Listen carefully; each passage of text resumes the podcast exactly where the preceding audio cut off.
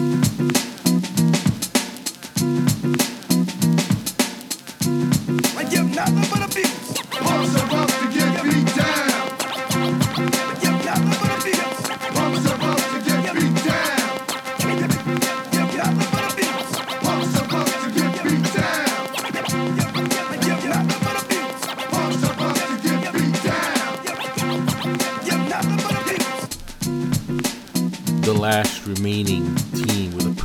record in MLS has finally fallen, and the last remaining team with zero points has finally registered a victory. This is the SBI show. Hello, everybody. I'm Ives Galarcep, and it was a busy weekend in MLS. And I know there's always the hangover after the international break when you're when you're a soccer fan and you watch your national team play, and it it, it almost it, not that it's a letdown to get back to league play, but it's uh, there's not there's nothing quite like the international breaks, uh, especially when you have important World Cup qualifiers. Uh, I know a lot of a lot of you listeners out there were very happy that the U.S. won the match, and, and, and before you know it, you had to turn your attention to MLS, and it was definitely a, a good week of action uh, in MLS. Uh, I know some people will dispute uh, how good it was, especially because of all the red cards. Uh, that's the new epidemic now in MLS. Uh, the rash of red cards. There's a lot of lot of talk about that. We'll definitely get into that later in the show. We'll also talk some Americans abroad. Uh, there, there was definitely some news on that front with Mr. Matt Miazga making his debut for Aston Villa. We'll definitely touch on the NASL uh, coming back to action. Uh, they've returned. Week one is in the books now, and there were a couple of uh, there were a couple of 0-0 games, unfortunately, but there were also some impressive victories by some teams who, who, who early on are looking pretty good to start the season in NASL. Uh, we'll of course touch on the Abby Wambach situation. There's plenty to uh, get into on that, uh, but before we before we get into any of that, we'll start off with MLS Week Five. Uh, we're, uh, the, the red card situation is is it's a it's a it, there's something going on here. Obviously, I know a lot of people are upset. A lot of players and coaches are upset with all the red cards. Uh, we've seen now 16 red cards through five weeks, and uh, you know there's a lot of talk about it, it's ruining the game, and the referees are ta- are, are taking uh, taking liberties with with the new mandates handed down by the league. I definitely get all that uh, that that concern, but for me, I, we've seen this before. Anyone who's followed the league closely knows that we've had situations like this where referees have a new mandate to crack down on on, on whatever it is, certain issues at the time, uh, certain plays, certain types of plays, and and inevitably you're going to get these kind of situations where you'll get a spike in red cards um, as players adjust and as as referees adjust, and that's what we have going on right now. Um, and the thing is, for me, I, I mean, looking at some of these calls, I don't have a problem with many of these calls. I mean, 16 red cards in total. I don't think all of them have been straight red cards, but looking back at, at them all, um, I I didn't have a problem with uh, with many of them. I, I thought a lot of them, a majority of them were legit, totally legitimate. I thought a couple of them were uh, borderline, but you could definitely see how it would be called in terms of just flat out wrong. Should never have been a red card under any circumstances situations.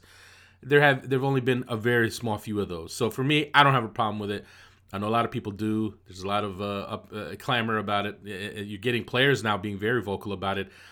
Uh, I did find it interesting that uh, uh, the main people that are up in arms, or at least being really, really vocal about it, are defensive side players. Whether it's defensive midfielders who obviously make their make their money on on tackles and slide tackles and and, and being physical, and, and you know they don't want that taken out of the game, obviously uh, defenders or goalkeepers. Goal, you know, if you're a goalkeeper, you want your defense to be able to do whatever it takes to stop the opposing team from scoring. Uh, the only person that I saw who didn't fit any of those categories who actually had a complaint about it was Bruce Arena. And let's not forget now, Bruce Arena is the coach of Mr. Nigel de Jong. And if I coach Nigel de Jong, I would definitely not want referees cracking down on slide tackles and, and hard tackles, hard challenges. Um, although I do think it's funny that uh, on the Matías Laba red card, you see Nigel de Jong race in from about 30 yards away to tell the ref referee it, it, was a red card challenge. He said, "Hey ref, that's a red card." And I'm like, "Really, Nigel de Jong? You of all people are sitting here trying to get a guy a red card? Like, come on, man! Like that's that was that was funny to me. I thought that was pretty funny." Uh, but we'll get into those uh, game by game real quick. Uh, this is going to be a somewhat abbreviated show. Uh, and no, guests today. Uh, couldn't couldn't get that to work out. We'll, we'll get it going. We'll get it going. I know I've been saying it for a few weeks now, but Uh, it, hopefully this week we, we can hammer that out. Um, I know we had a couple of guests last time. Uh, we'll try to get some guests, some coaches, some players uh, to get that ball rolling uh, this week. But kick things off, MLS Week Five. Uh, the biggest game of the week was for me Real Salt Lake Sporting Kansas City. Real Salt Lake posting the 2 1 victory at Children's Mercy Park, formerly Sporting Park, in Kansas City. And that's a huge win for RSL. You know, we've been saying for some time now that uh, RSL has looked like a better team, that they look like a team that's going to exceed expectations this year. And this is a vic- this is a statement victory for them to go into Kansas City, uh, to go into Kansas and, and get that win. I mean, that's huge. That's huge for Jeff Cassar's men. Uh, definitely instills some confidence there, and and and their attack you know, to get two to put two goals in on on a really tough Sporting KC defense. Now I know Matt Besler was out, and again he's out uh, recovering from a concussion. And I said it in previous show or two shows ago that you know th- this Matt Besler concussion situation is something that needs to you know you need to keep an eye on this because it could he could be out for a while. I mean I you know I ran into him I I saw I was coming off my flight uh, in Columbus and he was actually heading onto his flight. We had a chance to talk and he really didn't look good. He really, I mean, he was really feeling the effects of the concussion that he had suffered uh, with the national team. So, I mean, this isn't, I don't think this is something that's going to be like a one, you know, he already missed the game this week. He's already missing training now, from what I'm understanding this week. So, uh, it could be a while, and, and hopefully it's not too long of a, you know, a too, hopefully it's not too to turn into anything too crazy for him. Uh, you know, definitely one of the good guys, one of the nice guys in, in the business, and, and one of the best players, uh, you know, best defenders in the league.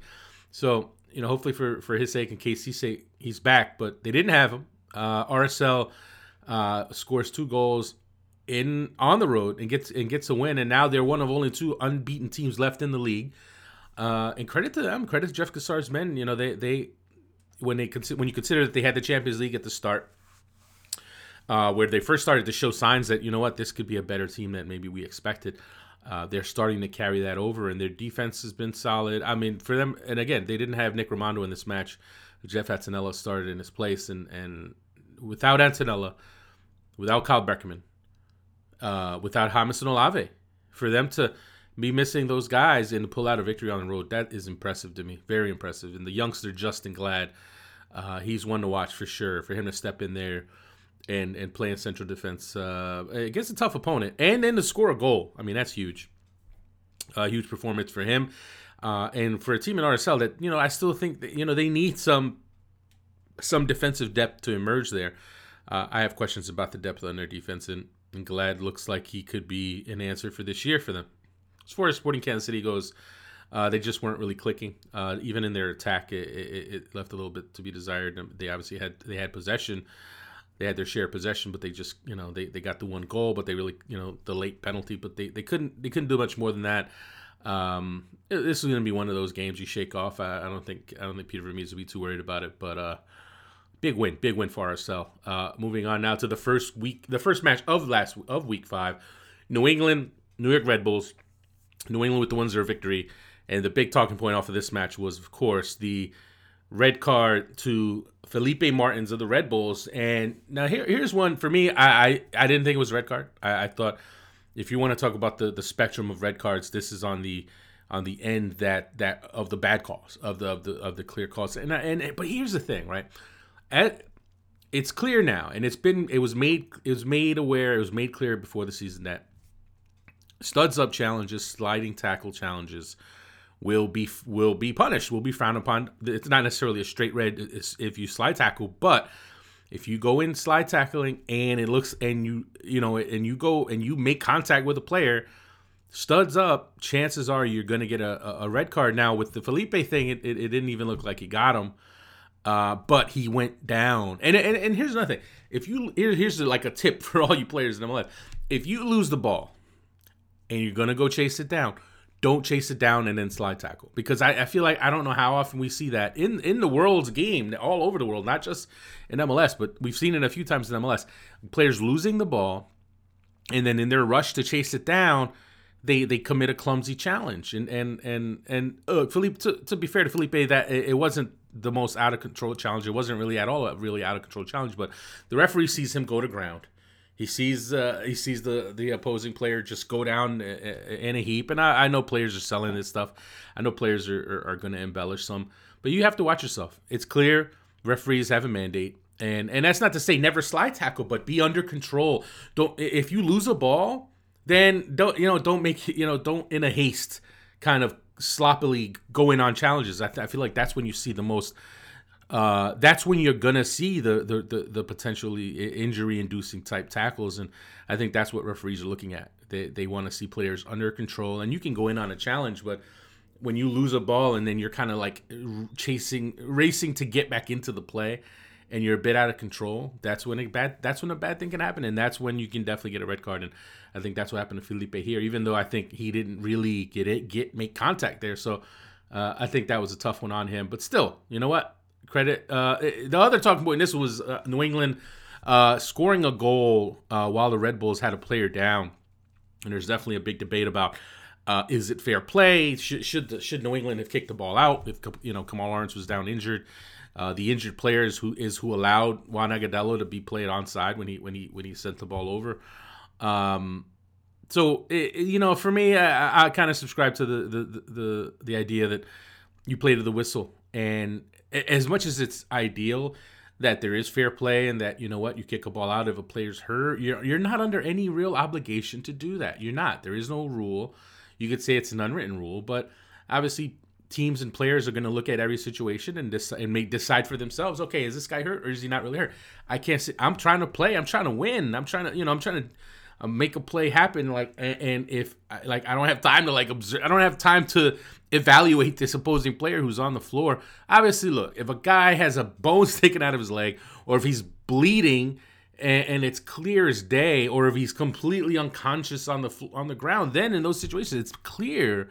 But unfortunately, the problem is you, you, there's there's so much diving, there's so much play acting going on that it makes it tough sometimes for players to know wh- whether or not uh, an opponent is really hurt. So uh, I don't have I don't have a problem with what New England did. I, I, you know if anything you can look at the referee and say should the referee have stopped it.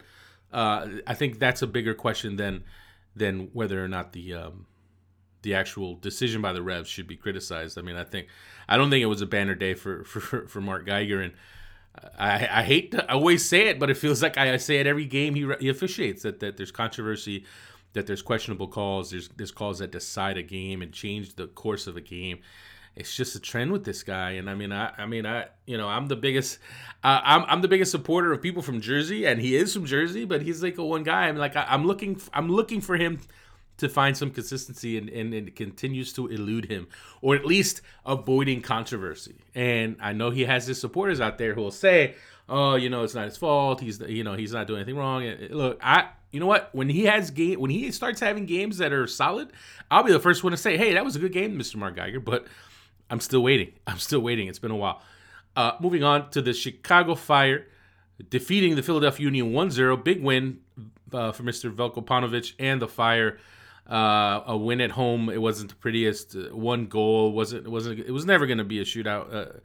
Uh, um, you know, the Fire. They're a very defensive-minded team. They'll pick their spots. They, they. I, am still not sold on them as a team. Um, but this is a good win for them. And obviously, and this is another game where the red, a red card was was an issue, and this is Warren Creavalle.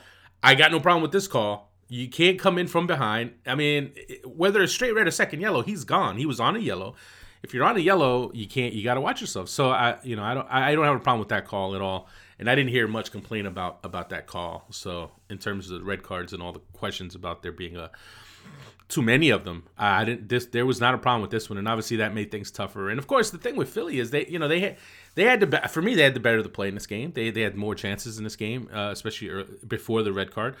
Um, but they didn't put them away, and and that's still if you're the Union, you have to be able to put away your chances. Um, and they paid the price for that, and they, they didn't they didn't score any. And, and credit to the Fire, the Fire did put in a a, a good defensive effort. Uh, effort. Uh, Kappelhof, Jonathan Campbell, good job uh, by that defense as a whole. Uh, the, still questions about their attack. I'm still not sold on them being able to beat the elite teams in MLS with that attack. But you know what? Uh, it's a victory.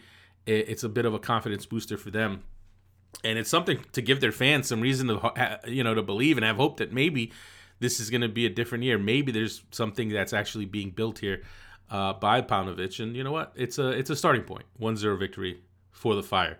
Up next, Colorado Rapids with another victory. They defeated TFC 1 0. Uh, another game with a red card. I feel like every game's a red card. I'm just happy. It's just this handful that, that have had red cards that I'm I'm, I'm touching on here. Uh, now this one, it, whether straight, the guy had a yellow already, right? He goes in. Now it, it doesn't look. He didn't like throw an elbow, but it's you know you go in you go in high, that high with a pointed elbow and you catch a player in the face, that's I mean, there's always going to be the possibility that you get a you get a a yellow card there. There there is absolutely. So and, and and let's not forget, it's always easy to look at these plays in slow motion and say, "Oh, well, you know, that shouldn't have been a red card." But in in the in the live live action, it can look pretty bad. And, and when you watch that that play live action, it kind of can you can kind of see how a ref might think that that that uh that the elbow was intended or the elbow was thrown and there, there was there was any kind of motion there. Uh, it's unfortunate uh, that that that it happened, but you know what? Credit to Colorado, they took advantage. Uh, they, they they were able to get the 1-0 victory. I'm pretty sure I said this would not be a, a big big high scoring game just because obviously TFC uh, a bit defensive minded on the road. They look for the counter. Colorado's been good defensively. They're also not the most open team when it comes to trying to attack. So that's what we got. We got a 1-0 victory uh, for the Rapids, and that's two wins now for Pablo Mastroeni. And you know what? If they can actually, uh, you know, rack up some points here before Tim Howard and Jermaine Jones arrive, then then hey, you know what's going to happen now when they get those guys later in the year. Um, they're going to be a handful. They're going to be a handful. So it's interesting. I still I'm not sold on their attack. I'm not. I'm still not. And again, when they get Jones and they get Howard on, it's not necessarily. Gonna, it's not going to help their attack, but uh, they're going to be a very tough team to break down uh, once those guys uh, show up, and we'll see how we'll see how their attack continues to develop. Uh, there's still some question marks there for me, uh, but it's a win for them. Uh, and if you're TFC, obviously you're to feel disappointed. You're to feel. I know Greg Vanney didn't wasn't happy about the, the, the red card.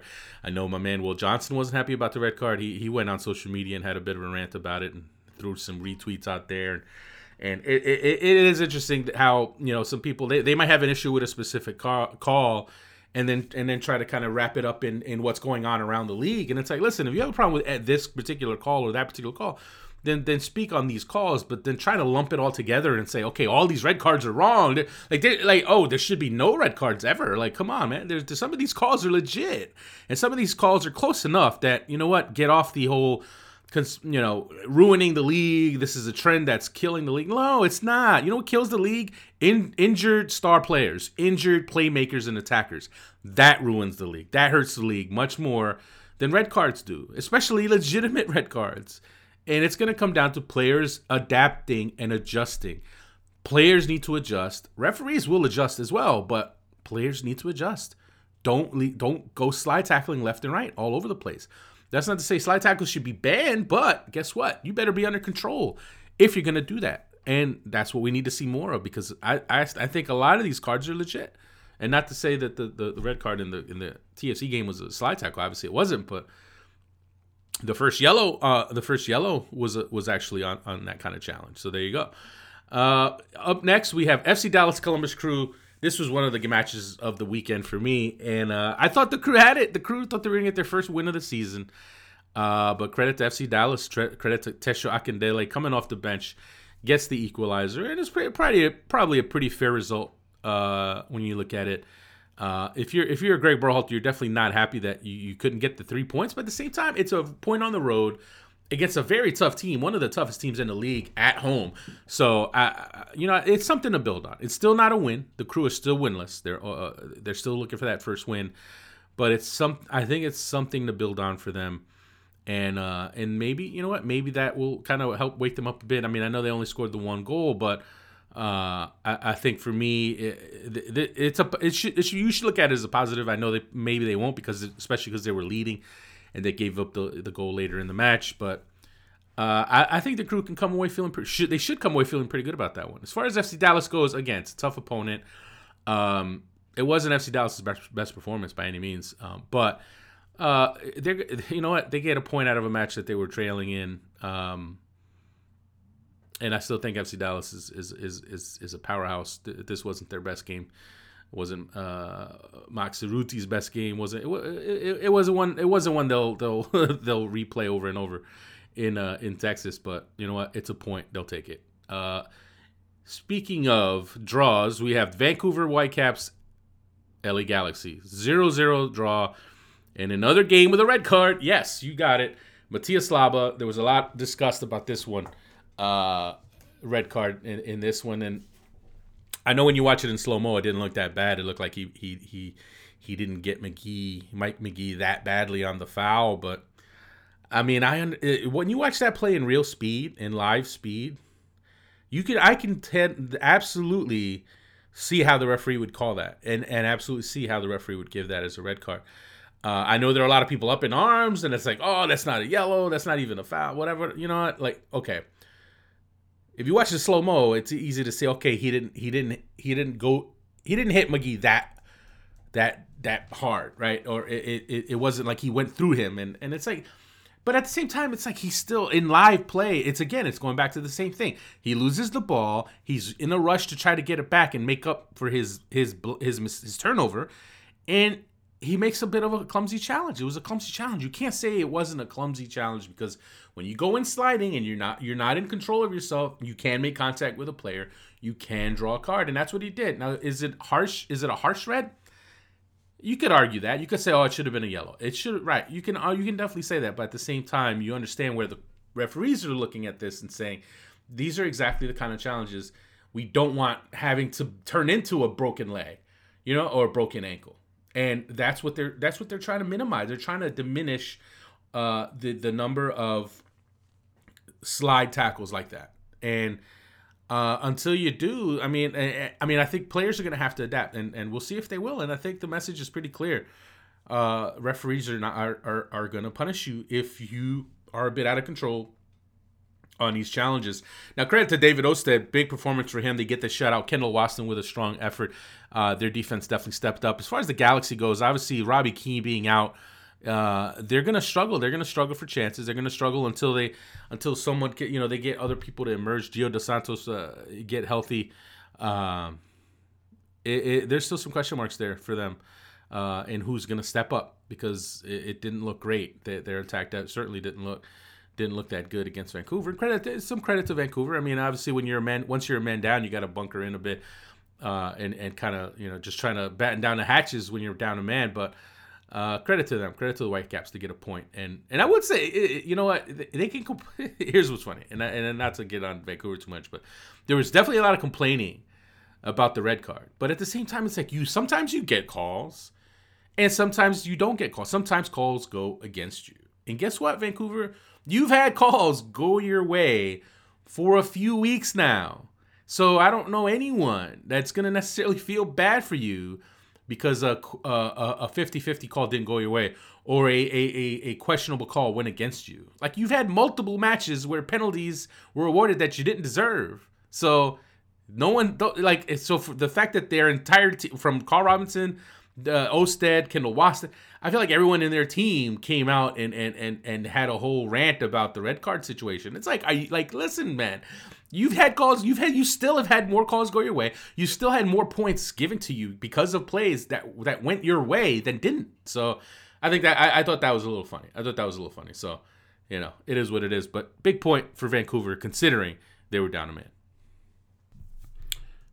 And now the last two matches of uh, of Week Five, you have San Jose versus DC United. DC United earning the point on the road, tying the Earthquakes one-one. Late goal by Adam Jahn helped San Jose uh, get a point out of it. And I have to say, credit. I'll give DC some credit here. Uh, I didn't see them getting any points out of this visit to Avaya Stadium, but they did. They were able to get the to draw. They almost got the win.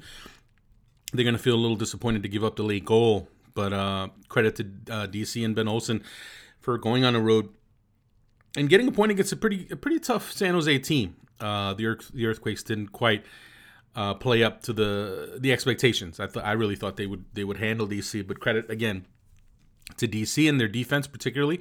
Uh, obviously, their newer midfielders, uh, Patrick Nyarko and, and Lamar Neagle, uh, did well in this game. Uh, and then obviously the defense with Birnbaum back from national team duty. Bob Bos- Bobby Boswell, Taylor Kemp uh, with solid performance uh, and, a, and a good point for them. Maybe, maybe they can build off of that. Still a lot of question marks about their their attack in general, but to get a point on the road, to San Jose, very solid for them. and uh, we'll see where they go from there. And last but certainly not least, Orlando City and Portland. Orlando City with the big 4-1 victory uh, in a, in a game that I you know I, th- I thought we'd see fireworks. I actually I, I thought Kaká would have a big game in his first 2016 appearance, but man, he really lit it up. Uh, goal and two assists, and really ran uh, Portland's uh, midfield ragged. Uh, you know everyone knows about Portland's midfield and how solid they are. MLS Cup winning midfield, but on this day, Kaká had his way with them, particularly with Diego Chara. Uh, who who will not want to remember this game at all? Um, and again, it wasn't just Chara. Uh, Portland as a team, they really just weren't clicking. Uh, Barmby made his first start for them. Uh, started at left back. He he struggled. Definitely, he struggled. He may he might have been their worst player. Was, him and Charas both struggled. Both struggled. And overall, even that that Borchers, that Borchers gets beat on on the Seb Hines goal. Uh, but again, some credit to Orlando City. They definitely did the job. Uh, their midfield, especially their midfield, impressive considering you're going up against a team like Portland with the midfield weapons they have, and they really just shut the Timbers down uh, for a large part of this game. Darlington Nagbe extremely quiet, and I was curious to see how he'd respond after not uh, getting the nod for the U.S. against Guatemala in Columbus. I thought maybe he'd come out and really kind of show why he should have been in that game, and he, he against Orlando City he was very quiet.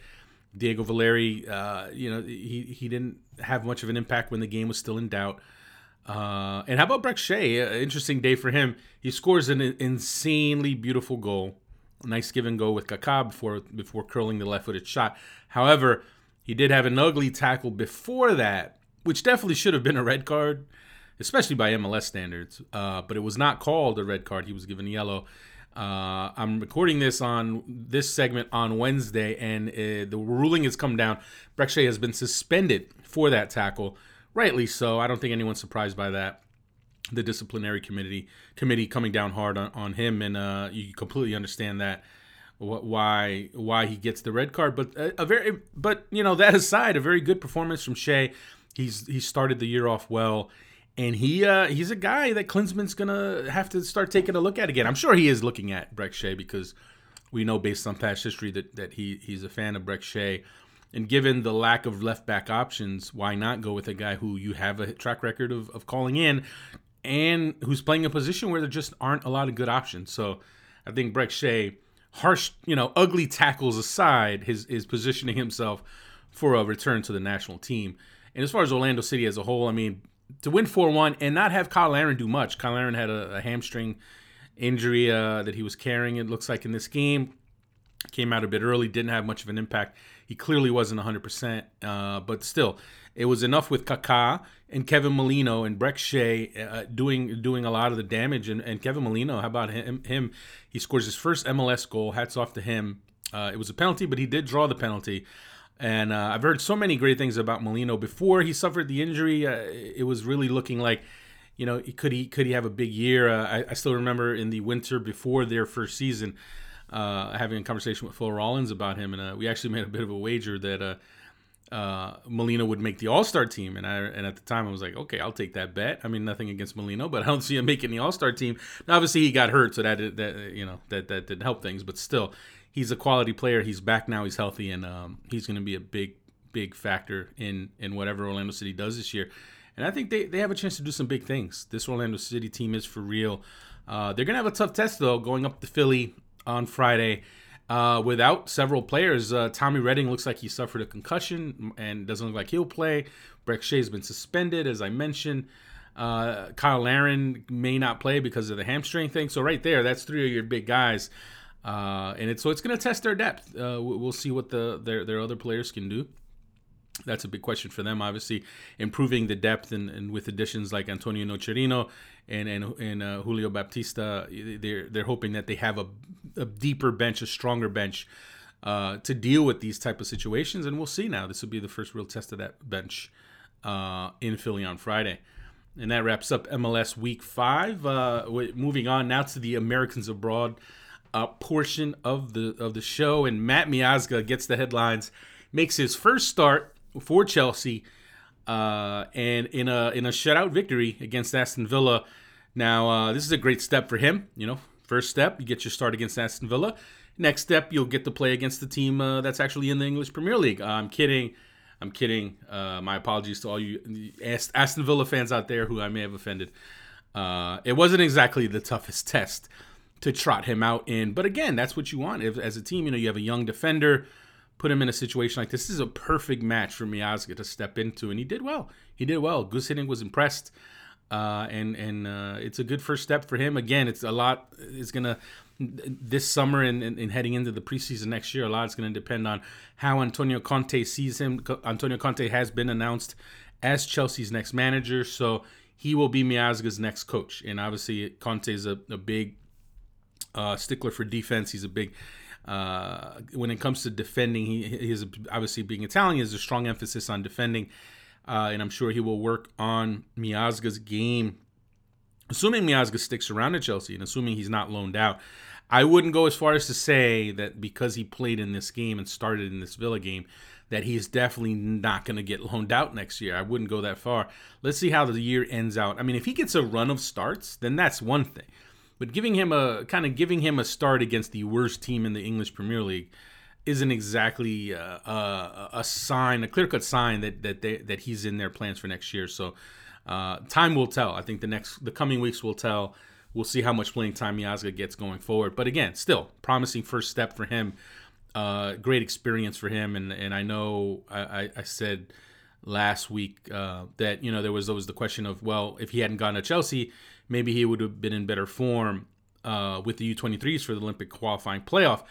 That may I still believe that to be true, but now having said that, I also said uh, I wouldn't begrudge I don't begrudge him making the move to Chelsea, and I'm sure at this point he's definitely not regretting the move to Chelsea. I mean, aside from the fact that he's making a lot more money, now he's gotten a chance to play there his first Premier League start. Uh, he's gotten a taste of the big time, and now he had now he has a chance to see how close he is to that, and we'll see, and we'll see how he does going forward. And now he has Jurgen Klinsmann talking about him uh, as a as an outside outside shot of making Copa America. So you know what, uh, future's definitely still bright for him. Uh, we'll see how the next couple of months plays out uh, in his future. Uh, and uh, as far as that's it for as far as Americans abroad, that was the big story. Obviously, Fabian Johnson once again had another good game. Uh, Rubio Rubin was on the bench for FC Utrecht. Uh, that's a little small step for him. Uh, see if he returns from injury. Uh, he, he's one to watch for sure. Uh, for those of you who have forgotten, the young defender, the, the I mean the young forward, the under twenty World Cup star. Uh, he's been out for about five months with a with a fractured foot, with a broken foot, but he's back now, and I put him down as a bit of an outsider, as a bit of a dark horse candidate to make the Copa America team, especially if there are injuries at the forward position. There just aren't many forward options, so it's possible. I wouldn't rule it out. Uh, and uh, last but certainly not least, we have a couple more notes. We have the NASL opening weekend, and uh, there were some there were some snoozers. There were some zero zero games, which you know you, you hate to see. Uh, but there uh, there also was some some good performances. Uh, some uh, some teams that really made some statement victories. Carolina Railhawks defeating the Minnesota. Uh, what do we call them now? Do we call them the Minnesota United? Minnesota United, the Loons, uh, whoever, whatever you want to call them. They have lost their opening match. Carolina Railhawks, big opening victory for them. Uh, and uh, there were only two teams that actually there were five of the five matches this weekend. There were only two games uh, that were actually not draws. Carolina with one, and the New York Cosmos with a 3-0 pounding of Ottawa. Now we obviously know Co- the Cosmos; they're the defending champions. Uh, Raul has moved on; he's retired. Marco Senna's retired. So the big question is how will they ad- adapt and adjust to life after Raul and Marco Senna?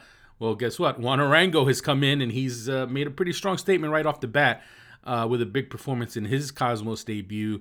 Uh, so that's definitely an encouraging step for them, for the Cosmos, as they look to repeat and maintain their dominance in NASL, and, and it's a big win for them. Uh, the other three results we had Miami FC make their NASL debut with a 1 1 draw against Fort Lauderdale.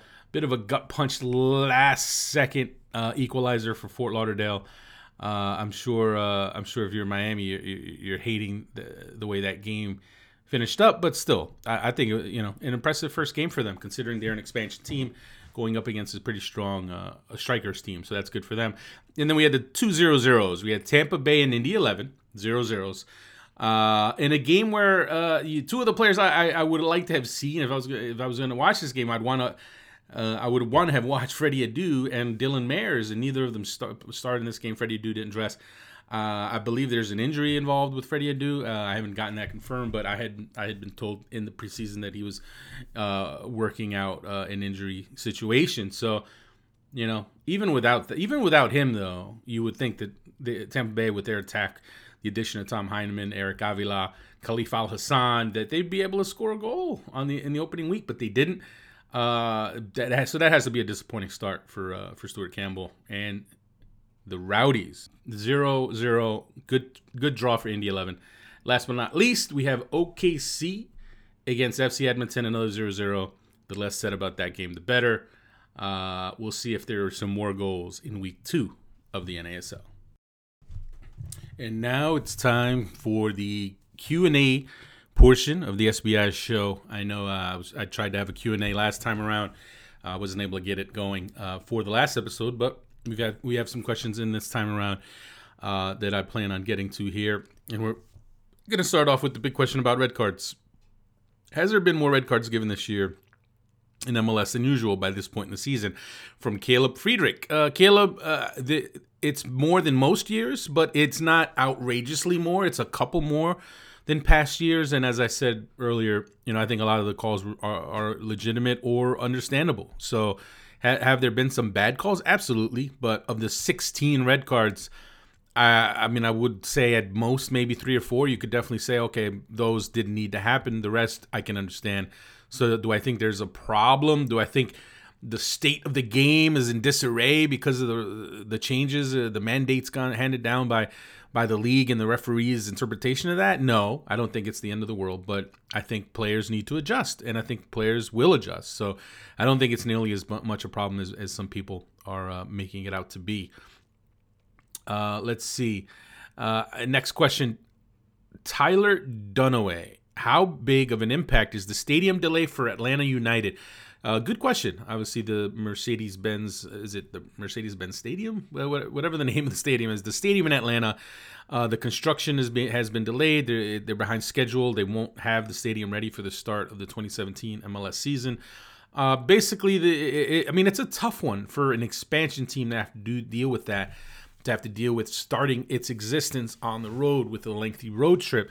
Uh, now, having said that, uh, you know sometimes it can help you because one, you have to think that as an expansion team, the early part of the season will be tough as as the team comes together and players adjust to the league. You're obviously going to have a, a you know plenty of new players on the team that are new to MLS.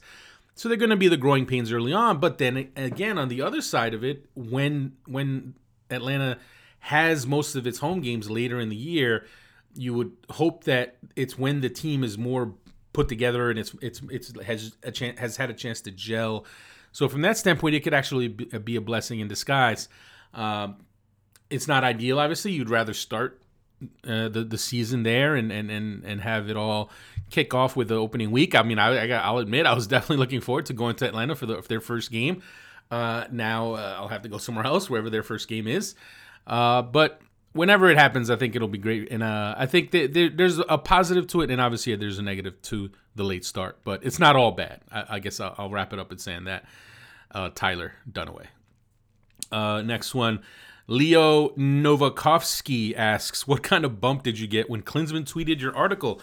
Uh, eh, good question. I don't know what kind of bump I get. I'm always a little wary when Klinsmann uh, retweets um, uh, any articles that, that, that I write. Actually, it wasn't my article that he retweeted. I think he retweeted an SBI article. He has retweeted uh, mygoal.com pieces, I think, before. Uh, and uh, you know, hey, you know, he's reading. If any, if it shows you anything, it's that he reads and he, he he's out there. He sees what's going on. And I know all coaches like to pretend that they don't know what's going on in the media. All players like to pretend that they don't read what's out there. They read, and not all of them do, but some of them definitely do. And coaches definitely, if they don't read, they're they got they have somebody reading for them, so they know what's being said. They know what's being written. And anyone who saw Klinsmann's uh, press conference after the Guatemala win knows that he's he's paying attention to what's being said about him and about his uh, about his decision. So there you go.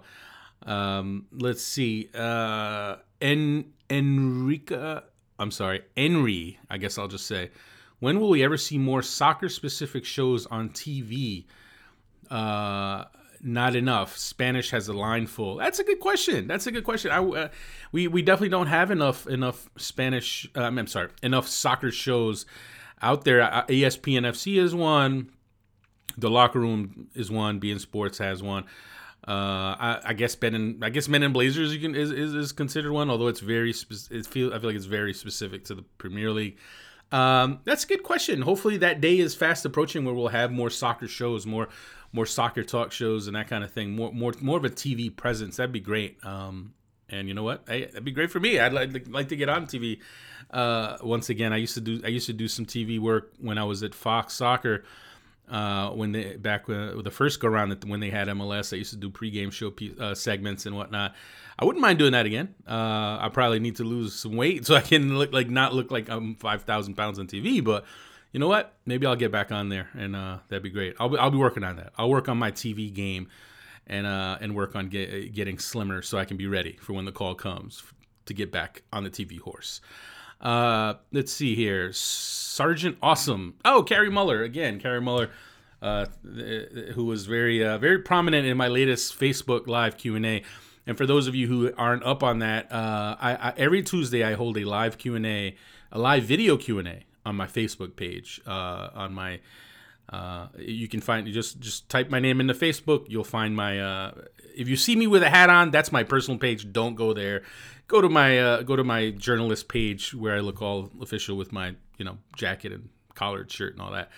Check it out. Every Tuesday I do live Q and A uh, where I take questions from people from all over the world. Literally, um, you know the goal the goal.com international network uh, puts the word out on those and and we get pretty pretty good turnouts for that. I think we had up to like twelve thousand at one point for the last live Q and A. Uh, and I'm always hung, I'm always looking for MLS and national U.S. national team questions.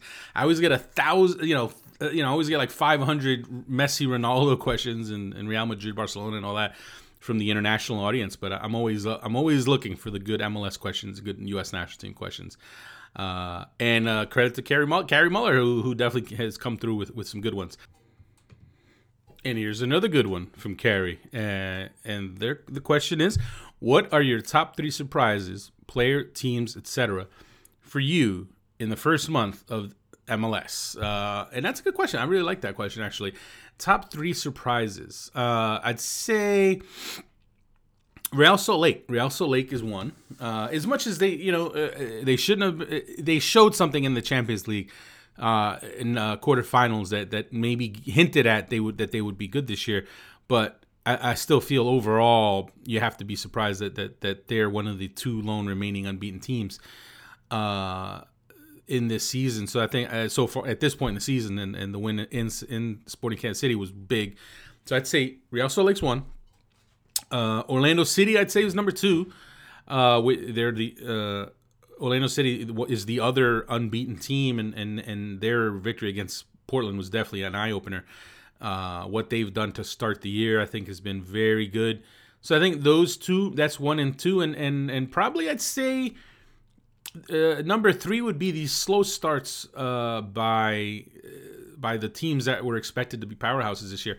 Uh, I know that's kind of a, a, little convoluted third, but Columbus, Red Bulls, Seattle, uh, all three of those teams you know, came into the year with some high expectations, especially Columbus and the Red Bulls. I mean, I, I mean, I thought the crew were a Supporter Shield favorite. I mean, I had them as a Supporter Shield favorite, they don't even have a win yet. I think that you know what I might even say the crew by themselves are probably the biggest surprise. The Red Bulls aren't a huge, aren't a complete surprise because uh, let's face it, their defense uh, was a question mark coming into the year. Um, their attack has been probably more stagnant than I thought it'd be. But Columbus, I don't know anyone who would have seen who would have who would have pegged Columbus to be one of the winless teams in MLS as we walk as we head into April. I don't know anyone who would have would have said that, especially considering they they brought back most of their team. All they brought back all of their key starters. Uh, it'd be one thing if you said like or you know if I don't know. I'd say them. I'd say the Columbus Crew slow start for me is has been a surprise. Has been really surprised. And in terms of players, and I know people always asking about players. Um, I mean, there's some players who I think have, have stepped up and really kind of turned some heads early on this year. Uh, Warren Creavalle in Philly, I think, has done really well. uh, he's someone that, that deserves some some credit for for stepping up and uh, in the absence of Maurice Edu, who's been injured. So that that's a big one. He, I think he's even though he got a red card in the last game, uh, I still think he's had a good season uh, for Philly. So and and you know what, that's he's one of the reasons why I think as a team they're they are where they are, and they they're a team you could also put up as a surprise, uh, as a pleasant surprise to start the season. So. Uh, he's one player that comes to mind. I'm trying to think who else, who else comes to mind as far as surprises. Um, it's pretty wide open. It's pretty. It, it, it, he's one that comes to mind though. Uh, I'll have to think, give that one a little more thought, uh, and then I'll get back to you on that one. and the next question is from Geoff Cameron's hair. Why is Geoff Cameron so underrated by U.S. soccer fans? You know, that's a good question. I think he should be uh, talked about a lot more. Uh, we're talking about a guy who can play three different positions. He can play center back, right back, defensive midfielder, play them all well. Uh, he's gonna. He's you could argue he's the best center back the U.S. has, and now that he's getting some game now now that he's getting games again at center back, and I've said it a million times for anyone who's listened to the show on a consistent basis. When Geoff Cameron is getting consistent game, when he's getting games at center back, he's the best center back we have, the the, the, the best center back the U.S. national team has. So uh, now that he's getting some, getting some games there, you see it. You see you see how comfortable he can be at the position. So. Um, he, but again, defenders are always kind of taken for granted, aren't they? Even when they play well. And I mean, look at Carlos Bocanegra. I mean, he's just kind of. I feel like really good defenders are kind of security blankets that you don't appreciate them until you don't have them, or until they move on. Then it's like, oh man, I still wish, I still wish the U.S. had an Eddie Pope or a Bocanegra when they in their primes. Like, eh, I think that's going to happen to Cameron. I think Cameron is, is is he's such a big part now. But when the time comes and he's not there anymore, maybe then uh, people will appreciate him. Uh, let's see what other questions we have here. Uh, it, uh, from NBA, uh, NBA. People need to use it, use their like full name on Facebook. Uh, I mean, I'm sorry, on Twitter. Uh, you don't have to make your handle your name. I, I, think some people have figured that out. But the question is: Is the U.S. national team best with a two striker system or a lone striker? I've never liked the U.S. when they play with the lone striker. Um, so I would I would say they they've usually looked better with a with a two striker system. Even if this even if it's a second striker uh, who's almost you know practically a midfielder, you could have Clint Dempsey play as a second striker and he's spending more time in midfield than up top. But you don't want what you don't want is having Jozy Altidore all alone by himself with no one around him. That that we've seen that enough times to know that that's really not the best use of the of the personnel that you have. The U.S. works better in a four four two. Uh, and I don't know. I'm trying to think. You know, maybe it, could it? It also I think depends on the midfielders you use. Could the four two three one work? I think that's a that's a good question. I think, um, you know, if Darlington Nagbe uh, eventually uh, makes himself a part of the system of the setup, I think he could be a factor in helping a four two three one work. Uh, when you think about a, a Bradley. Uh, Bradley Nagbe Dempsey uh, midfield diamond underneath. Um, yeah, it's possible. It's possible. So, but overall, though, two the two forward system has looked better for the U.S. Um, and uh, another question from NBAT, uh, which is I, I, normally only take one per person, but I should. This is a good question. If you could take one Mexican national team player for the U.S., who would it be? Man, that's a good one. I'm gonna have to go Chicharito. Um, just be, you know, there, there's so many good players for, on Mexico right on the Mexican team right now. Uh, you could definitely argue that you know maybe as far as defender go, you could say Hector Moreno and in, in, the U.S. center back situation. But as far as forwards go, there's no one like Chicharito right now on the U.S. team. So I mean, if you could plug him in, that that would definitely help some things. Um, so yeah, I'd probably go Chicharito. I'm sure I'm forgetting someone, uh, someone, and I'm sure some people will disagree. Maybe some will say Guardado or Herrera, Hector Herrera or even the young guys now uh, that they have coming up. But I would I would have to go Chicharito. Uh, let's see. I think I think it's a pretty good number of questions. Uh, here's another one from Ray Pidge Stereo. When does Garrett come back? Good question. Garrett is uh, well, he's just busy, you know. He's got his job and, and he's out in the West Coast. So our, part of the reason our schedule has never worked is because of the time difference and because of you know now that he has a he has an office job, so to speak. He, he, it's not as it's not as easy for him to to for us to get our schedules in order. Scheduling is always a tough part for whoever you you, you try to work with. I mean, even with Paul Tenorio, Uh, we have our issues uh, trying to get on the same page on scheduling, so it, it is what it is. But the good thing is now I can eh, now that I'm I keep as a basis as a as a foundation for the show, I can do the show by myself. That definitely makes it easier to do. Obviously, it didn't help this week because the show is dropping on Wednesday night instead of on Monday. But at least now I can definitely get a show out. I, we can talk. To, we can you know I, I'm able now to talk about week five before it's too late. And now looking ahead to week you know week six will be the next show. Uh, which will which I'll definitely have. Um, I'm gonna try to drop that uh, by Friday, early Friday instead of late Friday like the last couple of shows. Um, so yeah, it's not easy. It's not, but we will get him on. We will get Garrett on this month at some point, guaranteed. I'm I'm calling it now. And if it doesn't happen, blame Garrett. That's basically the the mo. And, and if it doesn't work, we'll blame Garrett for that one. Uh, I'll take uh, here, here's two more, two more, and then we'll wrap up. Because I'm sure at this point, uh, I don't know if we've gone over an hour yet, but uh, AJ Adam asks, "What do you think bad start record wise? Uh, but given how they've played the last two games, their record undersells them." I'll I'll translate for you. Basically, the question is. Are the Red Bulls better than the record that they have to start the season? Uh, does the record maybe not indicate how well they've played? Um, so they're, so they're one and three right now, right? Um, I don't know. I don't know how many good games they've had. They've played one good half all year. They've played one good half out of four games. So I don't know if the record undersells them. I think you could argue it, it, it's completely fair. You've had one good half out of eight, so one win out of four is not that's pretty pretty even. So no, I don't think the record undersells them. I think I, I think they they haven't played up to their ability yet, uh, other than the, the second half against the Houston Dynamo. Uh, but I think their time will come. I think they'll straighten things out. Um, but again, the defense is going to continue to be a question mark for them for the foreseeable future, and we'll see how Gideon Baah and Ronald Zubar uh, respond once they return from injury, and uh, we'll see how that defense comes together. Uh, last one, the last one from my man Robert W. Cross, the boss. Will Klinsmann choose old dogs over new faces at Copa? Good question. Uh, I'd say they're going to be some old dogs. I think you're going to see uh, Jermaine Jones. You're going to see Kyle Beckerman. Clint Dempsey, you'll see. Even I mean, you have to see him because he's if he's healthy because he's good. He's still one of the top guys.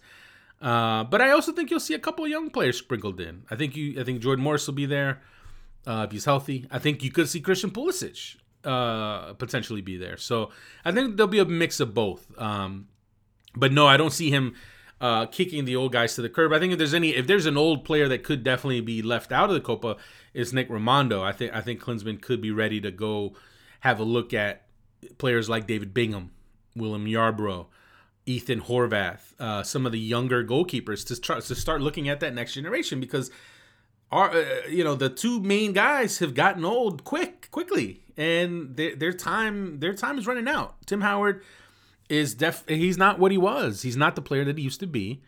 Uh, and Brad Guzan is is is not on the level that he once that he was even a year ago. So if you're looking at that, you're looking at two guys in their 30s. Uh, I know for goalkeeper that's not super old, but it's time to look at some younger guys. So I think yes, I think we would see we will probably see a young goalkeeper make the Copa roster. And uh, I think that's it. Uh, as far as the Q and A, uh, definitely thanks for submitting those. Anytime you have a question you want submitted to the show, uh, just send it along uh, on Twitter and send it with the hashtag Ask the SBI Show. Uh, you don't have to wait for me to tweet out that I'm doing a Q and A. Anytime you want to ask a question, throw it on Twitter with that hashtag, and then when I do a Q and A, I'll just search it. I'll search the hashtag and I'll find your question, whenever it may be. Uh, and uh, I kind of want to start doing some giveaways with that, with the Q and A's. Uh, you know, the people with the good question. Uh, I might I might uh, randomly pick someone to, to, to give some give some prizes away to. I mean, it won't be it won't be anything too crazy. Maybe a scarf, maybe a uh, media guide from the team you're choosing. If I haven't thrown them all out, or any of the random books that I have, uh, soccer related. Um, sorry if it's nothing that fun. I might have some jerseys that I'm ready to give away as well. So yeah, it's time. Uh, it's kind of like the SBI garage sale slash uh, prize giveaway for our our, uh, our Q and A. So keep an eye out for that, and feel free to tweet a question anytime you feel like it. And uh, I think we've touched on a lot of different topics. The last, but certainly not least, um, and I've said that twice already, so I might have to delete that. Uh, the the last topic we'll touch on is Abby Wambach and her DUI in Portland. Uh, and normally, you know, I wouldn't, I would, I wouldn't necessarily have gotten into it, but it, it kind of crossed over into the U.S. men's national team conversation because a couple of U.S. men's national team players commented on Wambach's uh, DUI arrest, and it, it kind of set off a mini firestorm among uh, women's U.S. women's fans who kind of took offense to the fact that you had two men's players comment on it, kind of go at Abby Wambach. Uh, was it the best time thing? No, definitely not. Alejandro Bedoya, Jozy Altidore, did they need to tweet that? Did they need to tweet that stuff? No, they definitely didn't need to do it. Uh, I understand what the essence of it is, and no, I, and I don't, I don't, I really don't think it, it's oh they hate women, they hate the women's national team, they hate women's soccer. It's not that deep, people. It really isn't. It, what it comes down to, in my opinion, now again, is my opinion, and uh, I know both those guys pretty well. I've known them both a long time. Um, I really think it comes down to the fact that they just weren't, they just don't like Abby Wambach, especially after her comments about foreign players on the on the U.S. national team, on specifically on the U.S. men's national team. She came out a while back and kind of ripped ripped the whole idea of uh you know dual nationals who choose to play for the U.S. like you know particularly like German the German Americans basically who we're talking about now with Bedoya and Altidore they they're they're pretty pretty tight with some of those guys definitely I know for a fact Altidore is very tight with with a lot of the German Americans and I and I think we saw from both of them when Wambach first made her remarks that the reaction was not a positive one. They weren't happy about it. Definitely Bedoya, I know for a fact, was not happy about it. So when when you feel someone kind of goes at your friends, you're gonna you're gonna you're gonna hang on to a little resentment, and I'm sure uh, that is they were holding on to that when this whole thing came out with with Abby Wambach's arrest. So was it the best reaction? No. I mean, for me, uh, the I always give the example that that's one of those where you write it and then you delete it. Like you write it and then you del- you don't you don't send you don't send the tweet. You delete it or you DM it to a friend of yours. Uh, I I've definitely have a couple of friends who, you know, if I have a if I have an idea for a tweet, I'm, I'm that I think, uh, you know, basically, if you have to think about it, you probably shouldn't send it. That's an old old standby. But if you have to send it and you and you're not so sure, send it send it to a friend uh, dm it that's what dms are for right so i don't know it, it wasn't it wasn't a good look it was not a good look it wasn't needed uh, I get why they did it. Um, it doesn't make them bad people. It was just it, they weren't they weren't the best. It wasn't the best choice of. Uh, it wasn't the best use of social media. Um, I, I I did. it, it was it was funny to see the reaction to it because there were definitely uh, some some really vicious replies uh, from the you know the Twitter uh, the Abby Wambach Twitter Defense League, which came into action, uh, age ranging from 12 to 19 of uh, of of Abby Wambach fans who really don't like the men's national team apparently. So. Which is understandable. Hey, look, they're fans. They love Abby Wambach. Some they see someone publicly going at her, they're gonna they're gonna go crazy. Um, but it is what it is. It was not needed though. I will say that. They the Bedoya Altidore, they didn't need to do it. Is it a sign of some systemic issue between the men's team and the women's team? No, I don't see that. I really don't. Uh, there's no issues there. There's no. I really. I think it came. It, it really boils down to Bedoya and Altidore resenting and and not liking Wambach because of the comments that she made recently, and and and that stuff was still fresh. They didn't react pr- properly to it because you know what? What if she's not guilty? Then you then you like complete ass, and she's she's already now. I know she apologized that day, but now she's pled not guilty. I I, I haven't I haven't dug into all the details of the latest on that, but either way, if you're a pro athlete uh, in that situation, you probably want to you probably don't want to send those tweets. That that's that's all you can that's all you can say. That's all i can say about it. So uh but it, i don't think it's anything anything beyond that though. And i know i know conspiracy theorists will try to say there's more to that but i really don't think there's more to that. So um So yeah, so I think that's it. That's that wraps it up for another SBI show. Once again, my apologies for the delay in getting it out, and also for the lack of guests. We I, I will work very hard Wednesday and Thursday to lock up some guests. I will be heading to Philly on Friday for the Union game, and then I will be heading to the Red Bull Arena on Saturday, and I'll be at Yankee Stadium on Sunday. It's another one of those three-game weekends uh, which we can have now because we have all these teams here, which is crazy to think. When I, mean, I, when I started covering the league in '99, uh, you had to go four hours to DC if you wanted to see two games in a weekend, and even then, it'd be it'd be pushing it. So it's great to be able to see three games in one weekend, and uh, looking forward to it. Some good ones, some definitely some good ones. KC Red Bulls is going to be a very good one. Union Orlando will be a good one, even though Orlando's going to be missing some key players. I still think that's going to be a hell of a game. So uh, that's it. That's all for now. Thank you for listening. Definitely, if you haven't yet, uh, give us a, give give me a review. Give our show, my show, a review on iTunes. I, I, I could- I'd love to get some feedback. Leave some comments in the comment section uh, on SBI. Uh, and and once again, as I said before, if you haven't yet, uh, make sure you like my Facebook page because uh, I'm definitely trying to pump that up and, and do more things on that page uh, to uh, to and as well as the show. So uh, that's it. That's all for now. Once again, I'm Ives Galarcep. This is the SBI Show.